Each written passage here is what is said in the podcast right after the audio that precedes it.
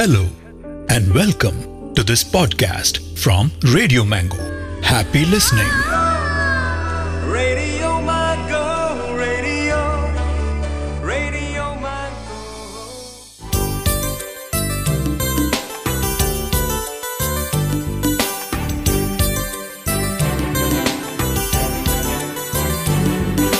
എൻ്റെ കേരളം എത്ര സുന്ദരം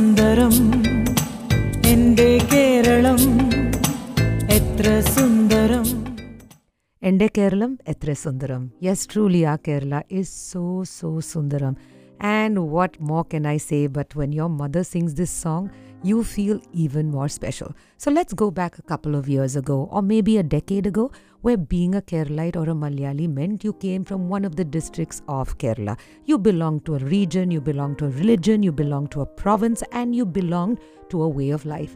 And today, suddenly, when you think of who a Keralite is, well, it could be anybody from anywhere in the world because suddenly Kerala is no longer a place, it's a feeling, it's an emotion. And when did you feel that?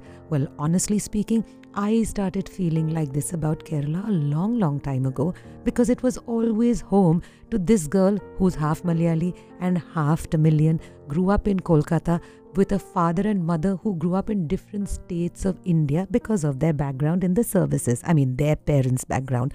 Everybody in my family comes from every place in India and the world. So when I came to Kerala, how come it felt like home? It felt like home because, as I said, Kerala is a feeling. And if you're growing up in Fort Kochi, oh my god, did you know that it was in the Guinness Book of World Records for having the maximum number of communities, 23 of them, in two square kilometers? Yes. So, where are the borders and where are the boundaries? And then, fast forward to when we had the floods in Kerala, right? Nobody knew who you were, where you were. We had only one thought process in our mind, and that was to hold the hand that was put out to you. That feeling that we need to make Kerala bigger, brighter, and better. And day after day, week after week, year after year, I think there is more good in this state than anywhere else in the world. Whether it's been the floods, whether it's been the cyclones, whether it has been power cuts, whether it's been bad roads, or whether it has been the pandemic. Kerala always comes up and it's got to do with the people. People like you and me. Hi, I'm Anjali, and as you know, I do the Kochi twist. The more and more I do the Kochi twist, the more and more I realize that Kerala is an emotion that sweeps over anybody who wants to be swept by it. And of course, another reason why I only do the Kochi twist is though I feel very Malayali, when I start talking Malayalam, all the 63 people in my office are falling and rolling around laughing at my accent. But that's okay. എന്താ ചെയ്യാനാ ഞാൻ മലയാളിയാ in whichever way that may be. Till today I cannot say എറണാകുളത്തപ്പ Oh, finally, I got Ernakulatappan grounds ready. I remember Chandu working on me for years saying Anjali Ernakulatappan, but I could never say it. There's still a couple of words that I can't say. I don't know what it is. It's the ra, it's the re, it's the ra. ഇതുവരെ കണ്ടുപിടിച്ചിട്ടില്ല and I don't think I'm ever going to do it.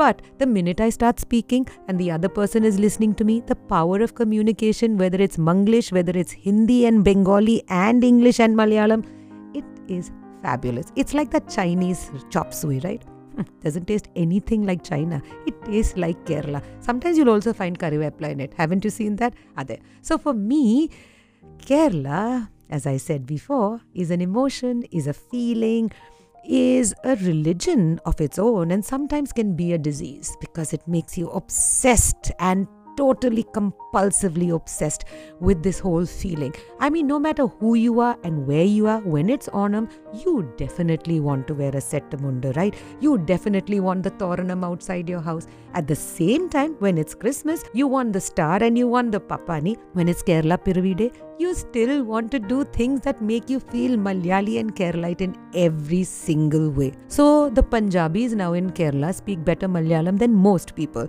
and they are called Panjalis. The Marwadis are called Malwadis because they're Mallu Marwadis. Like that, everybody in this part of the world is just bound together by that feeling.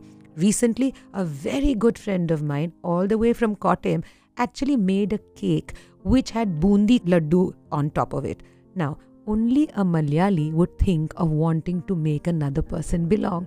And in the old days, there used to be a saying, Jahan poche Belgadi, wahan poche Marwadi. But today I have to say, Jahan poche Belgadi or even Tesla, wahan poche Malayali. You will find a Malayali every place in the world. Not Malayali by birth, but Malayali by choice. Are you Malayali by choice? I definitely am feel proud to be who we are because truly we are a race so different from the rest. Stay home, stay happy, stay safe, and stay tuned because we have so many more things coming your way. Lots of love. This is me, yours and only your Anjali.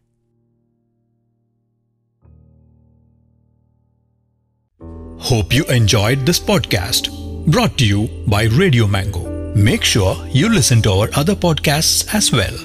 Thank you for listening.